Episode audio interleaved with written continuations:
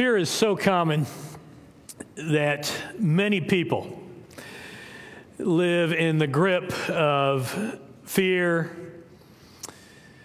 anxiety, every day, all day long. It can be an illness, it can be grief, it can be loss of a job, financial issues, all kinds of things that can contaminate our minds and dominate our days and steal our nights away from us, leave us restless. We live in the midst of the three C's: chaos, coronavirus, coming election.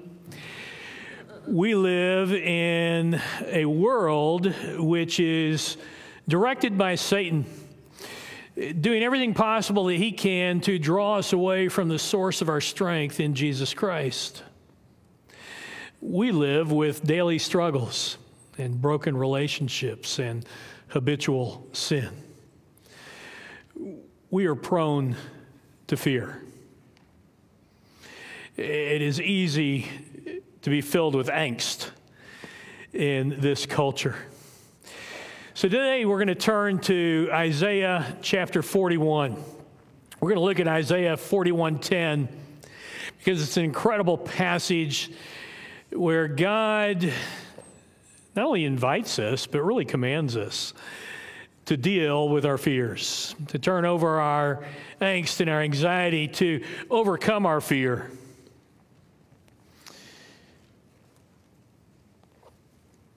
This passage is one that I used as a devotional message in the Celebration of Life for Deanna Wicks just a couple of weeks ago. And I felt uh, so impacted in my own life that uh, I wanted to make a complete message out of it. So if you were here that day, thank you for comforting the family and honoring Christ and celebrating uh, Deanna. And if you weren't, uh, then uh, you get a fresh look at Isaiah forty-one ten. I have made it more complete than a couple of weeks ago. I want to read the passage first, and then we'll talk just quickly about the context of it. This is what Isaiah the prophet wrote as he was guided by the Holy Spirit with the words of God. Do not fear, for I am with you.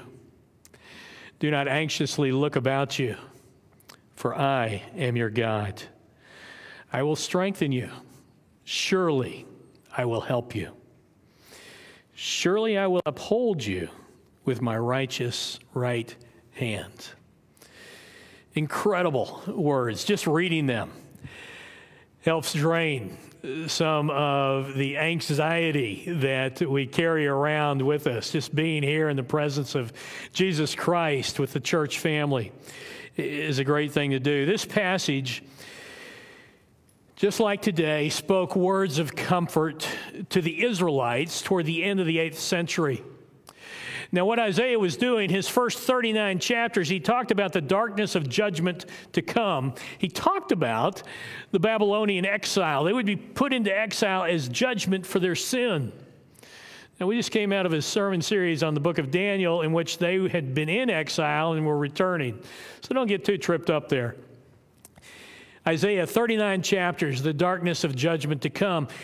Chapters forty and following, he talks about deliverance, especially in verses forty to forty-eight. He talks about the deliverance to come out of the Babylonian exile. So he is using words of comfort. He's going to do that a lot of ways. One way is to focus on the greatness of God and his character, that he can be trusted. But he also does it by telling them not to fear.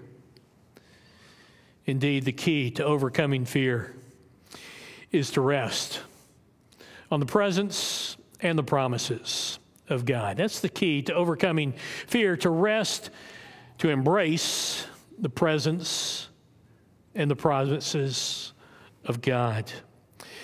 The interpretation is for the Israelites. Certainly, Isaiah is writing this to them. He's talking about the comfort to come. They don't need to fear this exile. They have this coming judgment, but there is a deliverance to follow. So the question arises, does this apply to Jesus followers today? And I would tell you, yes. The interpretation directly is to the Israelites, but the application is through the analogy of faith to every believing child of God, so that if you have placed your faith in Jesus Christ, these promises apply to you. In fact, if you're a student of God's Word, you're going to recognize a lot of threads that are pulled into the New Testament, a lot of ways that these promises are recited and given again, especially by Jesus Christ.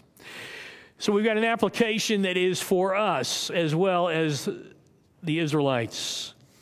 As we look to this passage, may God give us strength through His love, through His presence, through His promises, to deal with fear, with anxiety, with angst in our lives. The Lord gives two commands here, and then He follows it with five promises. Isaiah's two commands given by the Lord: do not fear, do not anxiously look about you. Those are the two commands. They're followed by five promises that call us to fearlessness. But first, the commands: do not fear, do not look anxiously about you. Now, you know that there are roughly three hundred sixty-five commands not to fear, to fear not, throughout Scripture. One for every day of the year, right? To deal with all that we go through in our lives. You may not know how Jesus approached this issue. He used a number of commands in this fear not genre, if you will. The Gospels list about one hundred twenty-five commands of Jesus Christ. twenty-one of those commands are directly with the words, fear not, take courage, be not afraid, be of good cheer. They are directly addressing this idea of not fearing. The next most commands that he uses are only repeated eight times. So twenty-one times Jesus repeats these words throughout the Gospels. The one statement he made more than any other was this: do not be afraid. Now, when my dad passed away a couple of years ago, my mom did a very creative thing. She had the, the, the siblings, the children gather and, and write down and give to her a lot of Dad's sayings, right? We, some we chuckle about, some we complain about. But those sayings that stayed with us, and, and that was quite easy uh, to do. There were things like think it through. So that's kind of a command and an encouragement. Uh, look sharp, play sharp. You can't go wrong with the Lord. These things just flowed easily for us. And so Mom took these. She had them printed up creatively by a graphic artist and then framed them for us, gave them to the children and the grandchildren so that we could recall with joy any of Dad's statements as if they weren't playing on the tapes in our minds all the time. If I can just look at that frame and recall Dad's statements with joy.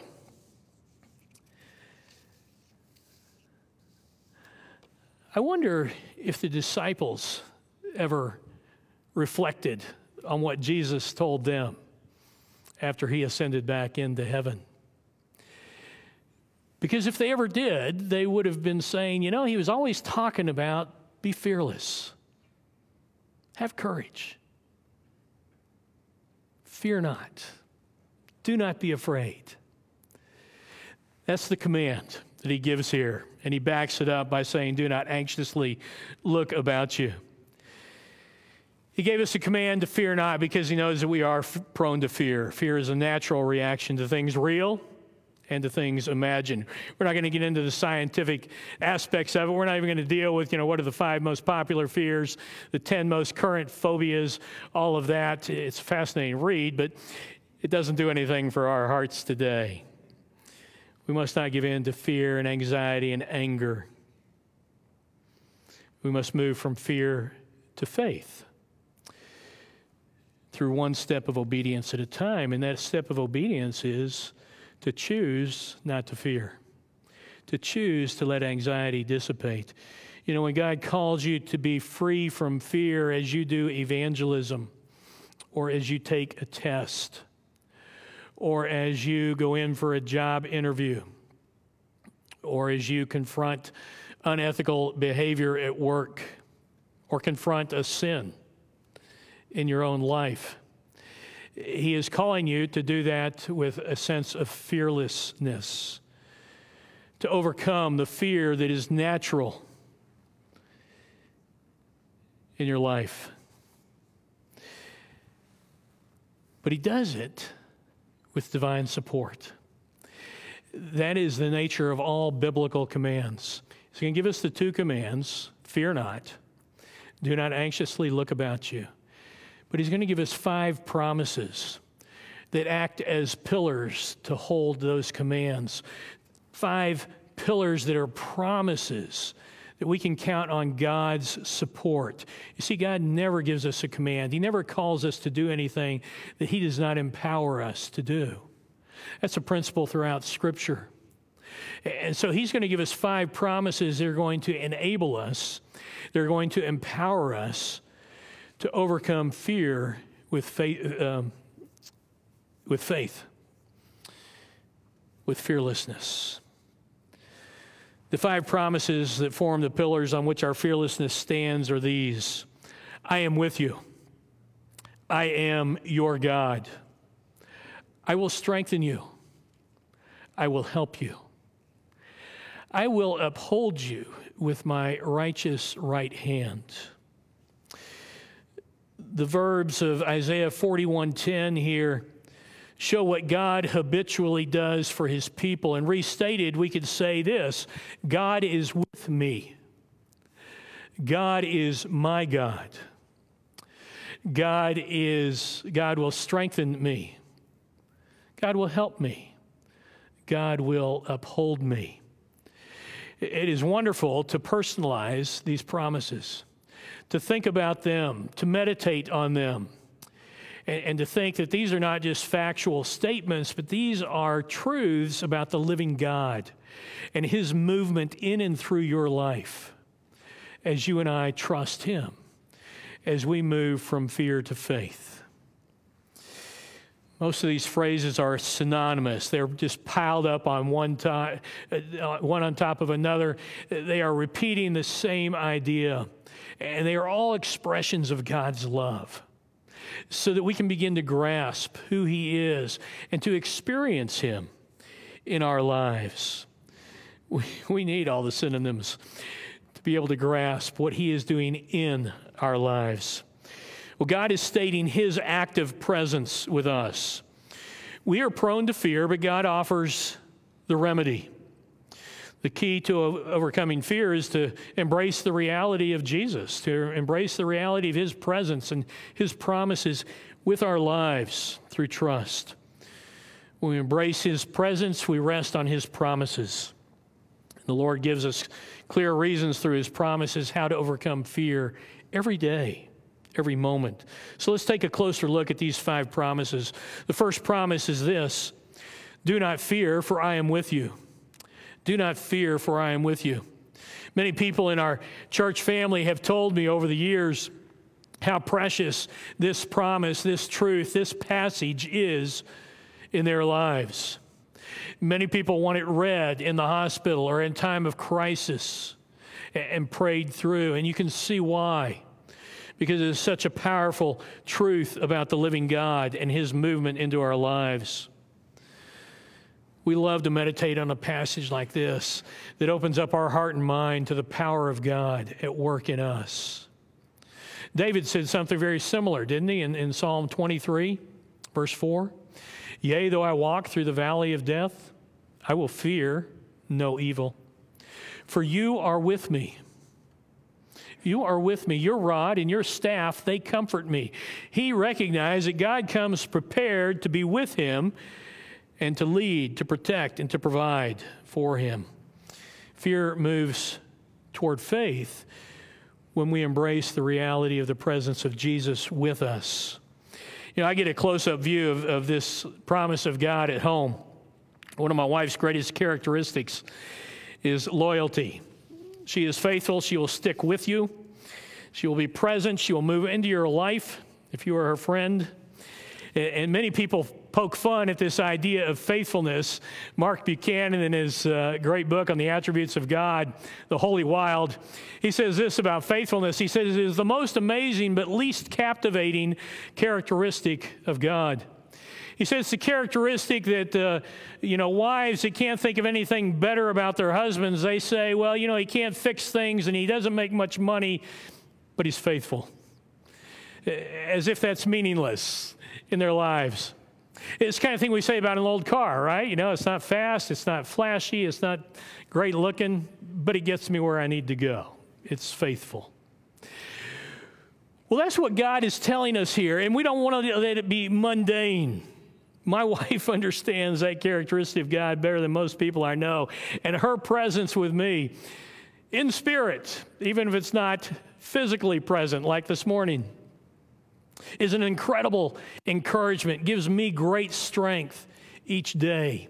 She opens up the promise of God for me and gives me better understanding because of a character trait that God has given her. God is present and he is faithful. He is loyal. We must not fear because God is with us. And Jesus would later add in the New Testament, not only am I with you until the end of the age, but I will never leave you and I will never forsake you. That is an unconditional promise that Jesus has made to you and me. That's not based on your level of holiness at any given moment. If you have placed your faith in Christ, you are his child. You're sealed by his blood, sealed by the Spirit. And he is with you and will never leave you or forsake you. Even in moments of rebellion, and there are so many people that carry fear and anxiety because they don't want to look to God because they're living in rebellion, because they're struggling with sin. We're all broken and imperfect people, and that is perfectly natural. We are prone to fear, but we've got to turn to God. We've got to embrace his presence with us. That moves us from fear to faith. The second promise is this: do not anxiously look about you, for I am your God. I am your God. Have you ever considered that the trial that you're going through, the difficulties, the circumstances, creating the fears, creating the anxieties, tying you up in knots, are just a form of trial that God has given you to expose what you're trusting in?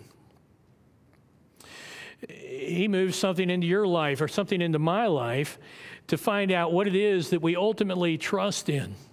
Because if it's anything else than the living God, if it's some type of idol, then that's going to fall away. It's going to leave us bound in our fear and our anxiety. It's not going to allow us to move through with fearlessness. It's not going to dissipate the anxiety. It's not going to bring the power of God's peace through his presence. God's answer to fear is not a formula. It's not an argument. It is a person. And that's why he said, I am your God. We move from fear to faith when we realize that God himself is the answer to every fear that our heart can generate.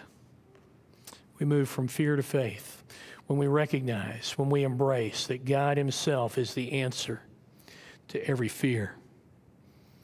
Some versions say, do not be dismayed. I like this version. Do not anxiously look about you, because we can picture that type of frantic ability, franticness that goes on in our lives when we are anxious, when we are fearful.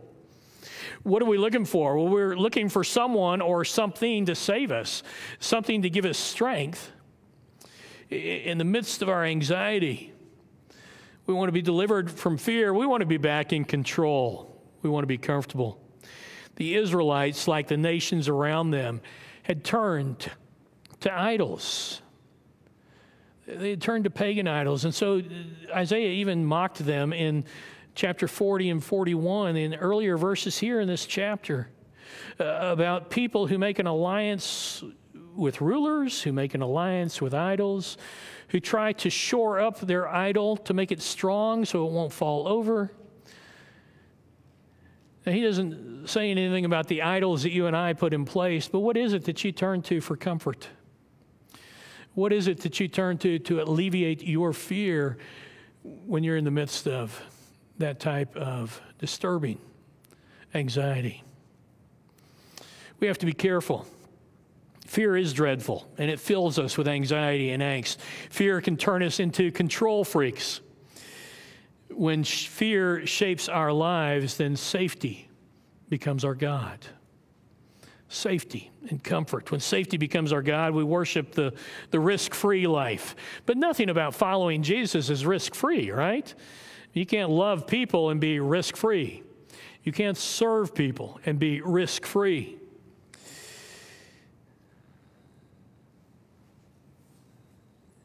We must call on our great God and His greatness to answer our fears. Otherwise, we're going to prop up idols in His place. Of course, you have to first answer the question, is He your God? You have to answer it positively.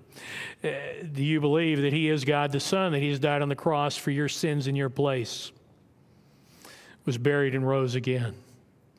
If you have, if you've committed your life to Him, then your sins are forgiven and you have the free gift of eternal life. He has entered your life to lead you.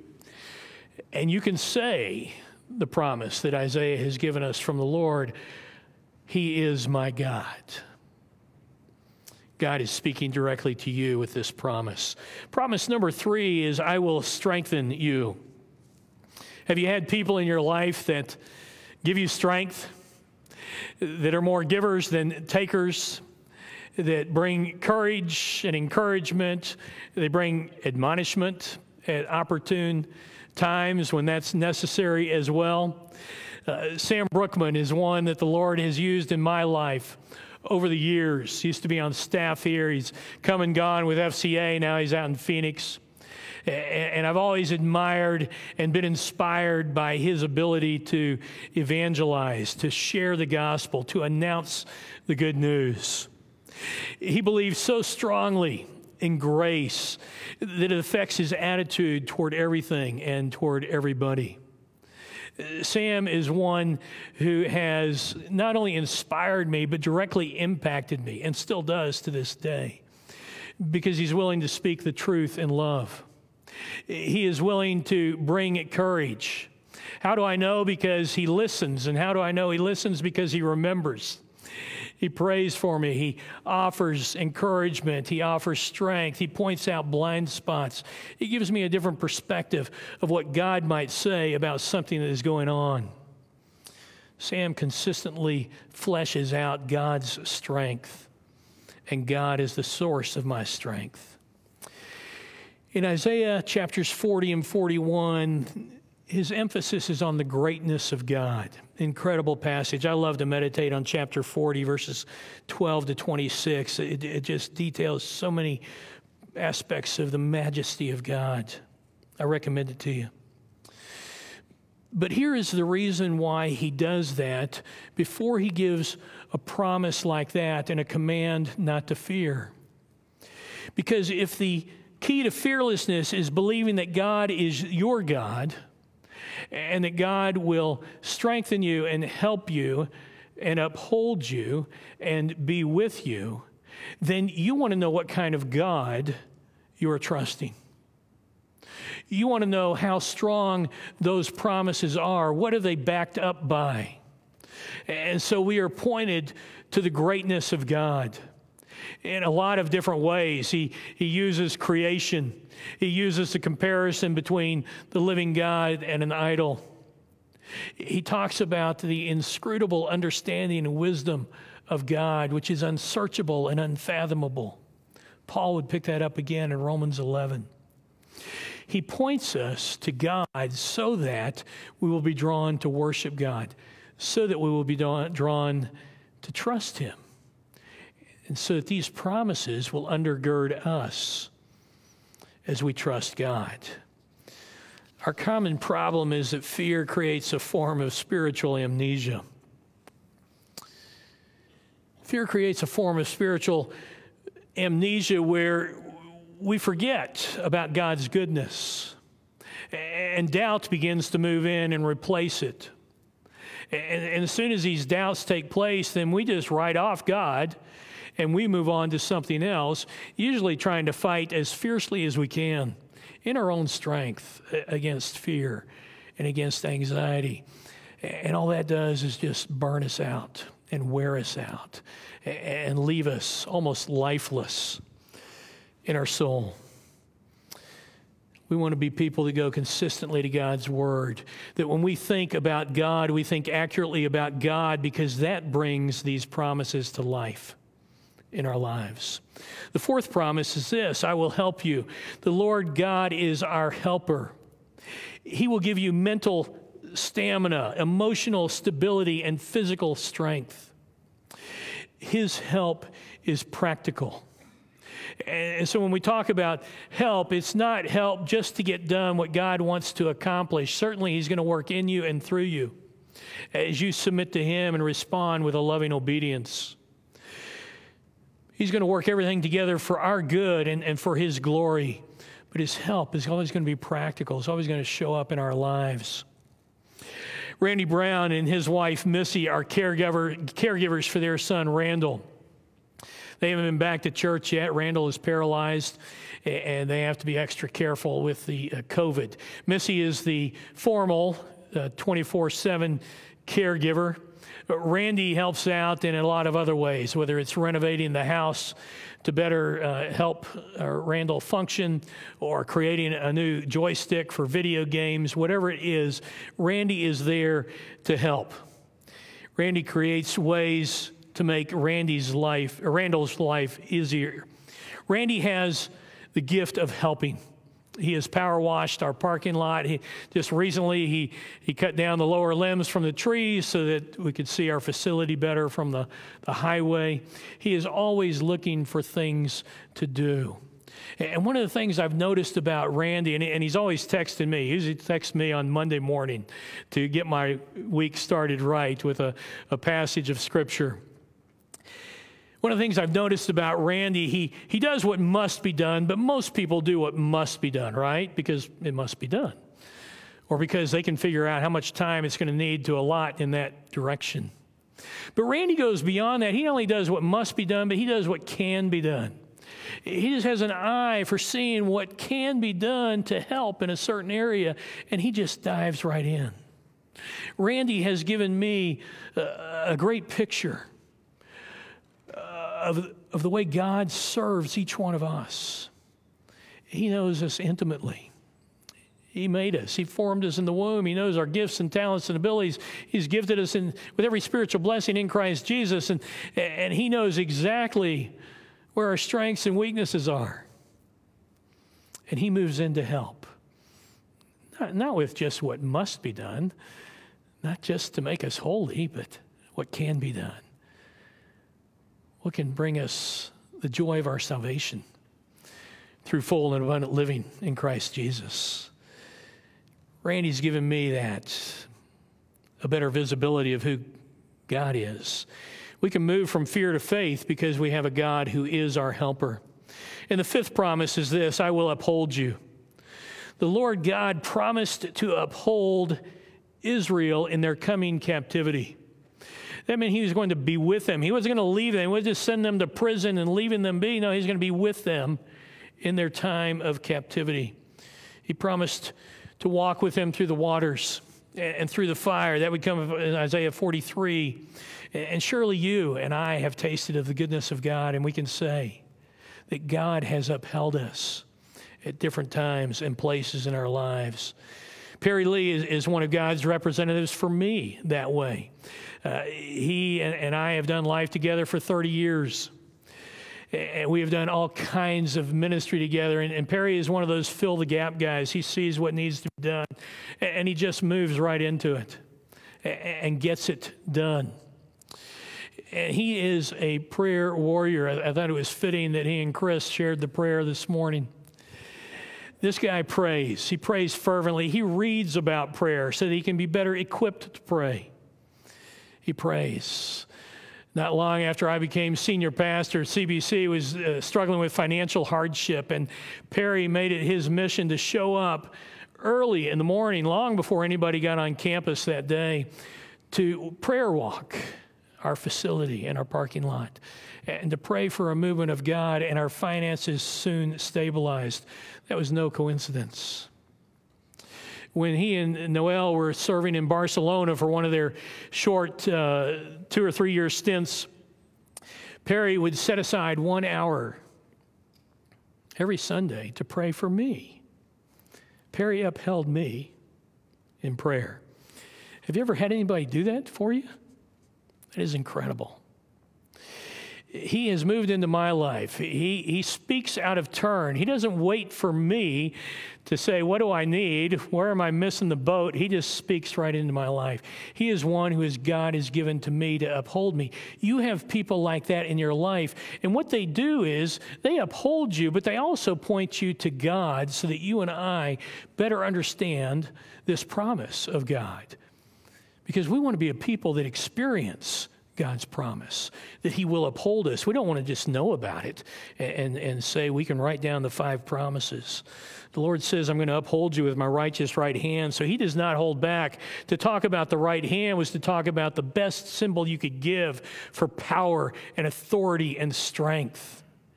And he does it righteously, which means he always does the right thing with his power and authority. We can lean on him in fearful times because he will uphold us. God gives us all his strength. Well, we are broken and imperfect people.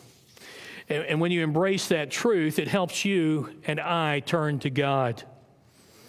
We need our Lord to help us stand upright in a fallen world.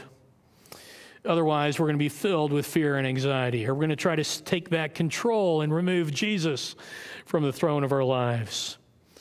You and I must be a people that move from fear to faith by embracing the presence and power of Jesus in our lives. So I exhort you to memorize this verse, to meditate on this verse, to write this verse down and put it in places you'll see it. Maybe your bathroom mirror, maybe the visor on your car. Repeat the promises. Say, Jesus is with me. Jesus is my God. Jesus will strengthen me. Jesus will help me. Jesus will uphold me.